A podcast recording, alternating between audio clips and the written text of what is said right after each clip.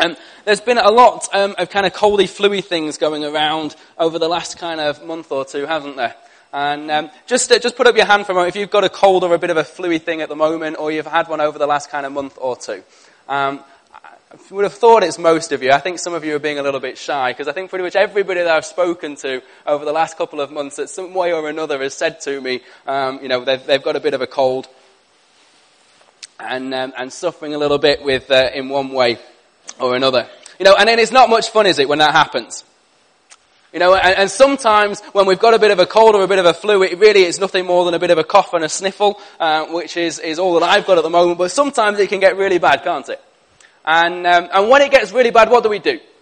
Well, I tend to find that, that what we do is we dose ourselves up with as much Lemsip as we can possibly kind of contain. We kind of demolish tube upon tube of throat sweets and cough sweets, um, and we use up about a tree's worth of tissues as we blow our nose. Uh, and what happens is that we deal with the symptoms, that we so that we can kind of keep going, and we can kind of just kind of cover over those symptoms in the hopes that the cold will pass. And, and that's the thing, isn't it? none of the things that we actually do, not the lemsip or the throat sweets or the tissues, none of them actually cure us of the cold. They simply treat the symptoms and help us to cover it up and make living with it more bearable. And you know, I think that's so often how we can approach life in general. We, we look at ourselves and we, we look at other people and what we see are the external things. What we see are the symptoms. And, and so periodically we, we make a, a decision that it, it's time for things to change. It's time for, for, for us to, to kind of step out and to, to stop losing our tempers and being grumpy and irritable and snapping at the people that we love. Or we decide we're, we're going to use our time differently, and actually we're going to spend more time with our kids, or more time with our, our, wives or our husbands, or we're going to spend more time with, with God, or in some way or another we're going to put other people first. Or we're going to make the, the commitment that we're going to be more wise with our money. And we're going to stop wasting it on things that we don't really need so that we can start to, to save up or we can be more generous and, and more giving, or we can finally get out of debt. Or we decide I'm, I'm going to start to uh, serve more, or I'm going to start to share my faith more, or I'm going to stop slipping up time and time again over the exact same things. Or maybe I, I'm just to, it's to make this decision that I'm to deal with this insecurity that I seem to carry with me and I'm to become a more confident me. And to do that, what do we do? We read books and we get advice about what it looks like to do things differently. We, we buy apps for our phones that, that promise that they will help us to be better with our time management, or that they will promise to help us to get us exercising more, or they promise to, to, to help us to start spending better quality time with God. We do all sorts of different things, and some of them, do you know, some of them might be really helpful. Some of them might be effective. Some of them might work. But essentially, what we are doing with all of them is we are treating the symptoms.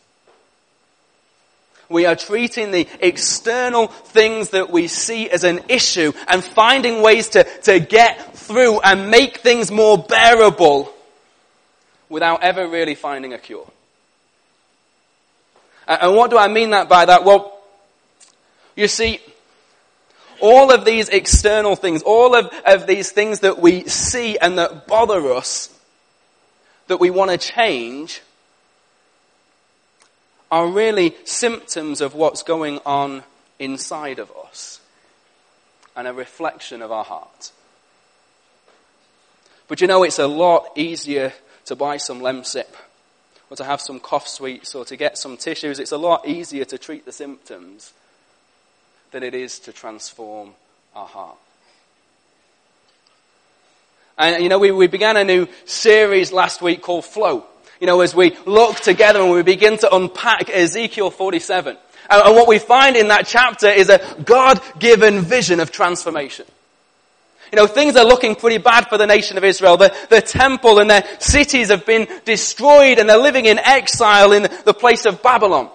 And as they look at themselves and they, they look at their situation and the world around them, there is not a lot of hope. There's not a lot of reason to expect anything to change. And then God gives Ezekiel this vision of a new temple.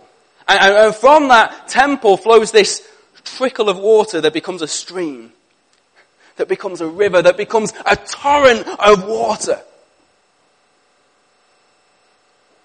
And this water enters the Dead Sea. It enters the place where there is no hope that things will ever change. And it brings life. It transforms everything. And then Ezekiel looks up and, and he sees trees on both sides of the river. And, and these are trees unlike anything that you've, you've ever seen. We, we can read about it, what he sees in Ezekiel 47 verse 12 where he says this. He says, fruit trees of all kinds will grow on both banks of the river. Their leaves will not wither, nor will their fruit fail. Every month they will bear fruit because the water from the sanctuary flows to them. Their fruit will serve for food and their leaves for healing. Would you like some water? You can have some water. you know, these are, are miracle trees. These are miracle trees that, that defy the laws of nature. You know, they bear the most incredible, beautiful fruit. And they bear that fruit every single month without fail. You know, they never wither. They are constantly flourishing in the fullness of life. And why? Because the water from the sanctuary flows to them. Because the presence of God, the life of God, flows to them. And where the river flows, everything will live. Where the river flows, it brings transformation. And you know, we all have times in our lives when we realize that something that we do or something that we fail to do or an attitude that we have is not okay. And we're determined to change. But so often how I've gone about that, and maybe how you have too, is out of my own determination and out of my own striving. You know, I, have sat down and I've made plans and I've written it down and I've talked it through with Rosie about how I'm going to start going to bed early and I'm going to start getting up earlier and I'm going to start using my time better. I've forced myself to start doing things that I don't really want to do because I know it's what's best for me. Hoping that somehow in making myself do it, I'll start to want to do it. And they're good changes but they're changes that I'm striving to make on my own. And essentially, I'm acting like a fruit tree. A fruit tree that's determined to start bearing fruit in whatever the season, all year round, month in and month out, because that's what would look best. And so I strive and I do this and I try that when all along on the inside nothing has changed. And so in my experience then it's only a matter of, of time before that striving becomes exhausting. And you slip back to the old patterns of behavior. Maybe some of you have been through something similar in kind of those kind of cycles. And one of the key things that, that we discover in this vision that Ezekiel has is that transformation, the starting point of transformation and what we need for ongoing transformation is for the water from the sanctuary to flow into us. For the life of God to flow into us and to transform us from the inside out. To not only deal with the external symptoms, but to finally find the cure. And you know, this is a huge topic that we'll be, probably be focused on for a couple of weeks as we explore what it, it looks like to be where the river is, what it looks like for, for the, for the life of God to flow into us and for us to put our roots down and to, to draw out our life, to draw out our nourishment and our strength from the river of God. And to help us to do that, we're going to start by looking at a, a simple prayer that Paul prays uh, for the believers at the church in Ephesus. You see, this isn't a new issue. This isn't something that we struggle with, but nobody used to years ago. But from the very beginning, people have been tempted to get caught up and focused on the external things, on the symptoms, on the things they see, the things that they can control. When what actually makes the biggest impact, what actually brings the greatest transformation are our heart issues. And so this is Paul's prayer in Ephesians 3 verses 14 to 19. He says, for this reason I kneel before the Father. That's how serious he takes this. This is how much it matters to him. He gets down on his knees before the Father, from whom every family in heaven and on earth derives its name. And I pray that out of his glorious riches he may strengthen you with power through his Spirit in your inner being so that Christ may dwell in your hearts through faith. You know, this is about what goes on inside of us. Paul is praying that, that God would strengthen the inside of us and that he would bring transformation to our hearts. And so he goes on and he says, and I pray that you, being rooted and established in love, may have power together with all the Lord's holy people to grasp how wide and long and high and deep is the love of Christ. And to know this love that surpasses knowledge that you may be filled to the measure of all the fullness of God. It's an amazing prayer. And this prayer that Paul prays is very much about each and every believer receiving the power of the Holy Spirit. But he's, not praying as we would often pray that we would have power to do something. That we would have power to perform miracles or power to move in spiritual gifts or, or power to, to simply overcome sinful habits and to change our external behavior, that the Holy Spirit would come into our lives to help us to do something. Paul is praying for, for an inner power, an inner power for us and a strength that the Holy Spirit gives us. You want to come here? Come up here. Oh, hello. You've been determined to get on this stage, so come and join me. No, he's praying for an, an inner power. That the Holy Spirit would give us a strength inside so that we can know, know the unknowable, know the thing which surpasses knowledge and understand the love of Jesus. So that you and I could be filled with the fullness of God. You know, that's the goal, that's the aim, that's the reason that Paul gets on his knees and is praying. And Paul is saying that the thing that will change everything and bring about transformation in your life is not a, a, symptom, it's not an external thing that you can see and you can control, it's a heart issue. Is for you to know just, just how much you have in Jesus. For you to know and to understand the love that He has for you because when you get that, it changes everything. No, and when you get this, it's massive because, you know, I realize that, that part of my problem is that I don't understand the love of God like I should. And you know, part of your problem is that you don't understand the love of God like you should. You don't understand how God, how high and how deep and how wide and how long is the love of Jesus for you. You know, for, for many of us here, we kind of do. You know, I kind of do. I kind of get it. And because we kind of do, we've, we've made a decision that, that we want to follow Jesus and we want to give our lives to Him. But you know, when we really understand just how much God loves us, then it changes us and it brings transformation. It changes everything.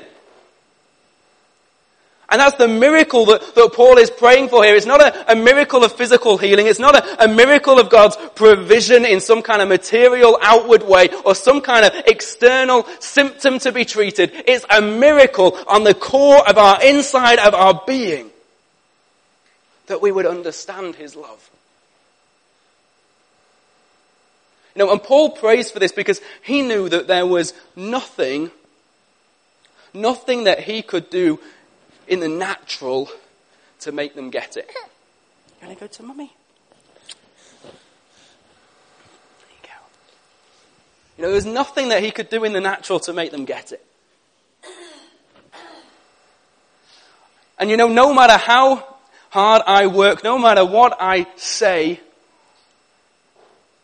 this morning or at any other time, I can't make somebody understand that God loves them. Now, I can make the introduction, I can tell you about it, I can introduce you to His love, but I can't make you understand that God loves you. Or I, and I can't make you fall in love with Jesus in return. No, I can tell you about Jesus and, and you know, I, I, can say, listen, you know, the creator of the world, the creator of the heavens and the earth, the one who made everything, the only one who really matters, he loves you. And he loves you more than your wife loves you or your husband loves you. He loves you more than your kids love you. He loves you more than your parents love you. He loves you more than you love any of them. In fact, he loves you more than how they love you and how you love them all rolled into one. He is crazy about you. How do I know that? Well, he loved you so much that despite how you turned your back on him, and chose to do things your own way and lived life without him and ignored him and pushed him away. Despite how even since you became a follower of Jesus, you've done things. And maybe you continue to do things that deep down you know grieve the heart of God. He loved you so much that despite all of that, he chose to give up the glory of heaven and to come to earth 2,000 years ago and to die on a cross out of love for you. You know, even then, even 2,000 years ago, so long before you were born, God knew you. And He knew all that you would do. He knew everything that would happen in your life. And He loved you so much that he was willing to sacrifice his life for you. And then after being buried for, for three days, Jesus rises from the grave and he's alive right now. And he's still reaching out to you and his promise is to send his spirit to live inside of you. To transform you from the inside out, to fill you with his love. To be with you always. That's his love put into action. And it's an amazing love. And for some of you, you know, as I, as I talk about the love of God, maybe something stirs in your heart. Maybe something stirs within you and there's a, a, a thankfulness and there's an experience of it and you kind of have that sense of, of God's love inside of you. But maybe for some of you who, who don't know Jesus for yourselves, you might sit there and I say, that's nice, it all sounds good, but you know, I'm not really sure I, I believe you. Maybe for some of you who, who have, have been followers of Jesus for a long time, you'll say, that's nice, but you know, I've heard it all before. And it's, it's great information that I've got in my head, but you know what? It just doesn't really hit my heart. And you know, I can make the introduction. I can talk about the love of God, but nothing will happen until somehow, like Paul prays, the Holy Spirit moves amongst us and gives you the strength to know the love of Jesus that surpasses knowledge. Until He moves so that this knowledge that you have in your head, this information that you've got in your head somehow sinks into your heart in a way beyond anything that you can understand with your mind and becomes a love that you experience. And that's why Paul gets down on his knees and prays. And that's, this is what my prayer is for, for you today. Now, in order for you to, to get this, God has to move supernaturally, and that's out of my hands. Move supernaturally to pour His love into your life by the power of the Holy Spirit. And it's when His love flows continually into your heart in an ever increasing way that you will be transformed and that I will be transformed and that we will be filled with the fullness of God. Now, do you want to know something more of the love of God today? Not just as a, a knowledge in your head, but as an experience in your heart. Now, I know that I do. You know, and in Paul's prayer, we see a progression in, in how we grow in our knowledge and experience of the love of God. You know, it begins with, he says, being rooted and established in the love of God. And, and this is what we see with the trees in Ezekiel 47. You know, they have rooted themselves in the love of God. It, it became the, the foundation upon which they, they, they were built and where they drew their life from. And when we root and establish ourselves in the love of God, it becomes where our lives are built upon, becomes where we draw our life from, what nourishes us, what strengthens us. And we root ourselves in the love of God. We root ourselves in Jesus when we make the decision to give our lives to Him. You know, when we make the decision to follow Him and we invite Him into our hearts. You know, and, and if you're here this morning and, and you haven't made that decision before, then let me encourage you that Jesus loves you. And you might be sat there thinking, how, how could he love me when all of these things have happened in my life? If God really loved me, surely they wouldn't have happened. But I want to tell you today that, that God has been with you through every single moment. He knows exactly what you've been through. And not only does he know what you've been through, but his heart has been grieved by some of the things that you have been through. And he hates what you have suffered in the midst of this messed up and broken world. Not one thing has gone unseen, not one thing has gone missed. And it might be that you're sat here today and you're thinking, well, I know everything that I've done. How could God possibly love me after all of that? But you know, not one thing that you have done shocks him. Not one thing that you have done surprises him. Not one thing that you have done is too much for him. He sees it all and he knows you better than you know yourself. And he loves you. And he is standing at the door of your heart this morning and he is knocking on that door because he is just longing to be able to pour his love into your life, for you to be able to be rooted and established in his love. And he's just waiting for you to open that door and welcome him in. So let me encourage you, if you have not made that decision before, if you feel like you've been going through a time where you've turned your back on God and you've pushed Him away, to open the door to Him today, to welcome Him in, to let Him pour His love into your life. For you to begin to put your roots down into His love. Because there is no better decision that you can ever make.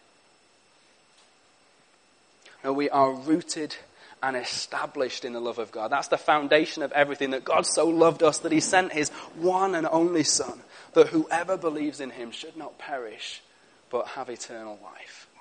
That's the starting point for Paul. You know, and as he prays for, for the believers in, in Ephesus, it's the one statement, interestingly, it's the one statement that he makes in the past tense. It's a given. He says, as followers of Jesus Christ, you are rooted and established in love. And that being the case, that being the foundation, that being what has happened, whether you feel it or not, Paul goes on praying that then you would have the power together with all the saints to grasp how wide and long and high and deep is the love of Christ. You see, it's, it's one thing for the roots to go down. It's one thing for, for uh, us to, to kind of put our roots there and to accept that God loves us and to, to decide we want to follow Jesus. But you know, God has more for us than that. And Paul's prayer is that we would grasp that more, that we would grasp just how incredible God's love really is. You know, and I, want to share a, a few verses in the Bible that talk about God's love. And what I want to encourage you to do is just to do something a little bit different to, to slow down right now and to shift from that kind of mental mode that you're in of taking in and digesting information. And instead to just position yourself in a place to receive from God. To close your eyes and to invite God to pour His love into your heart as I share about these verses. Now, earlier in Ephesians, in chapter 1, verses 4 to 5, we discover the truth that God knew you and loved you and chose you to be his child before the world even began. He has loved you for all eternity. Before the world was even made, God knew you and he loved you and he chose you to be his child. In Romans 8, verses 35 to 38, we find the truth that nothing can ever separate us from the love of God.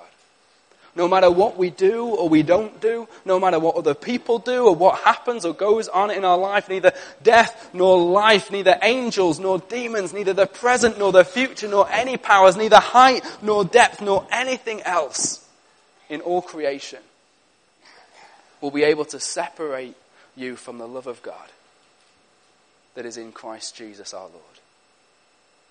You don't have to question or doubt or worry or feel insecure because of what you see as your failures.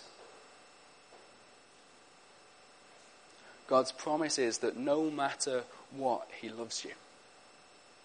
And nothing can separate you from His love. In John 15 verse 9, Jesus is talking to his followers and he says one of the most mind-blowing statements in the Bible. He says, as the Father has loved me, so have I loved you. Now remain in my love. And, and just pause and think about that for a moment. Imagine the love that God the Father has for God the Son. For all eternity together. Imagine how perfect and complete that love is. And Jesus says, just as, in the same way, to the same measure, to the same extent, just as the Father has loved me, so have I loved you. Remain in that love. That's what Jesus thinks about you. That's how much Jesus loves you. You know, this is a kind of love that we can't even begin to get our heads around or to comprehend. We just can't understand it with our minds. You know, something has to happen in the power of the Holy Spirit so that we can get it.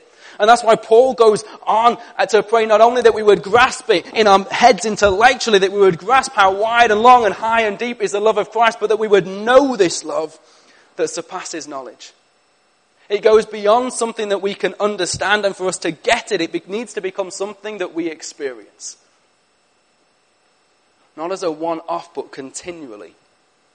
You know, this is a continual knowing and experiencing of the love of God as we plant ourselves by the river of God and put our roots down and draw our life from and soak in the love of God so that it becomes our life source, the very thing that nourishes us and makes us flourish and brings about that transformation from the inside out.